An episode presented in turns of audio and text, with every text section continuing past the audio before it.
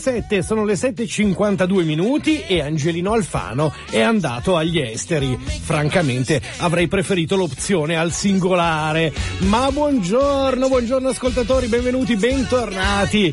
Eh, il demone del tardi è qui, è in the house. Alfano agli esteri fa abbastanza ridere. Provate a immaginarlo a un vertice con Putin, praticamente la versione moderna di Totò contro Maciste. Oppure al tavolo con Al Sisi, Al Sisi e Alfano.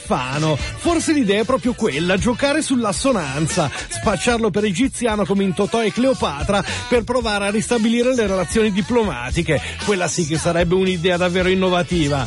Comunque resta un mistero come sia possibile che uno come Alfano possa diventare ministro degli esteri. Mi sa, mi sa che ha ragione Dan Undici. Alfano è come l'amico scarso che provi a far giocare a calcetto mettendolo in tutti i ruoli. Prima o poi prende anche quello. Ma Alfano a parte, abbiamo il governo nella sua interezza. Tutto bene, viva, tutti confermati. Ma con Gentiloni al posto di Renzi. Per capirci, provate a immaginare la stessa stagione di Happy Days, ma con Luciano Rispoli al posto di Fonzi. Tutto uguale, ma solo un filo più noiosa. Come scrive Mauro Deck, il governo Gentiloni ci ricorda quando al ristorante mandi indietro un piatto e dopo qualche minuto ti portano lo stesso piatto, ma solo impiattato un po' diverso. Ecco, un po' così, tutto identico, tutti confermati, tutti tranne la Giannini. Ma come? Alla fine abbiamo montato tutto sto casino solo per far fuori la Giannini. Tanto valeva silularla a settembre e ci risparmiavamo tutto il delirio. L'istruzione, l'istruzione tra l'altro è stata offerta a Cuperlo, ma Cuperlo l'ha rifiutata l'istruzione, per non parlare di Gasparri e di Razzi che l'ha addirittura querelata l'istruzione. Ma l'istruzione è importante, però quel che conta è la salute, e infatti è stata confermata anche la Lorenzin, perché è il merito, quello sì, che va premiato. La cosa che colpisce è che nel governo non ci sia nemmeno un rappresentante del no. Io almeno un dicastero al C N E L francamente lo avrei dato, e invece niente. Ma tranquilli, adesso basta gnagnera, guardiamo al futuro e pensiamo positivo, perché adesso con l'energia di Mattarella e il carisma di Gentiloni niente, davvero niente ci può fermare.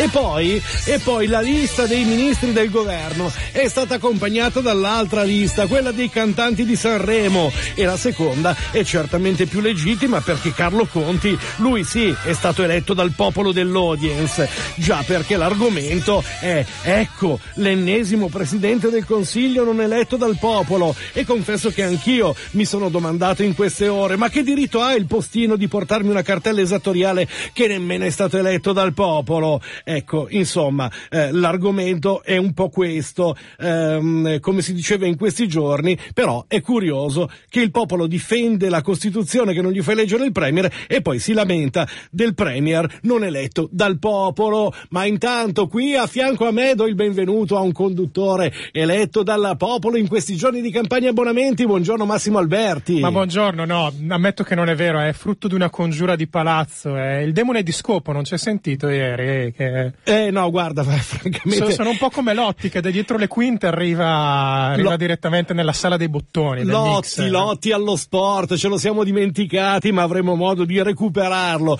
A chiudere questa questione sulla legittimità mi piace citare il mio amico George Clooney, che l'altro giorno per Spinoza ha detto: è molto bello vedere Luigi Di Maio, studente fuori corso di giurisprudenza, affermare che la decisione di Sergio Mattarella, professore ordinario di diritto eh, costituzionale e membro della Corte Costituzionale, è illegittima. Ma bene, eccoci qua, è la campagna abbonamenti duemilasedici di Radio Popolare, è quella che chiude il glorioso anno celebrativo dei nostri quaranta anni. Parleremo anche di questo in questa puntata del Demone del Tardi, eh, sempre che eh, il, il virus non abbia ragione del sottoscritto, stammi lontano perché potrebbe essere pericoloso. Andiamo a vedere piuttosto subito, subitissimo, perché è già tardi, che cosa scrivono i giornali di oggi. E nei titoli si esercitano eh, con eh, scelte eh, abbastanza creativi, dal Gentiloni governo fotocopia della Repubblica al Renzi Renzistere, renzistere, renzistere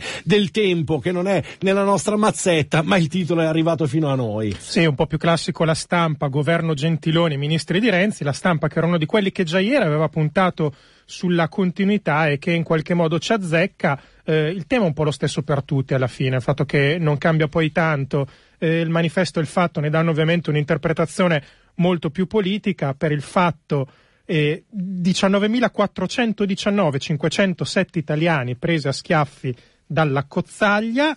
Per il Manifesto invece è un più tranquillo, non è successo niente. Allora torniamo all'approccio britannico del Corriere della Sera, che titola "C'è il governo, pochi nomi nuovi", invece l'Avvenire ha un guizzo e titola "Gentiloni, gemello diverso", invece truculento come solo il giornale sa essere, il titolo che troviamo eh, sulla prima pagina del quotidiano diretto da Sallusti: "Il governo nasce morto, punto e fine". Eh, l'Unità invece eh, eh, sottolinea il fatto che Verdini sia fuori, Gentiloni al via, Verdini fuori, giura il nuovo governo, entrano Finocchiaro, Fedeli, Minniti e De Vincenzi, con Renzi che augura buon lavoro, e l'immagine è quella di eh, Renzi che passa la benedetta campanella a Gentiloni. Sobrio anche il Foglio: "Ecco il governo Gentiloni, la maggioranza è risicata, il voto non è impossibile". In realtà una lettura che danno molti quotidiani stamattina, il fatto che Eh, non cambiare nulla significa che tutto sommato la scadenza del governo c'è e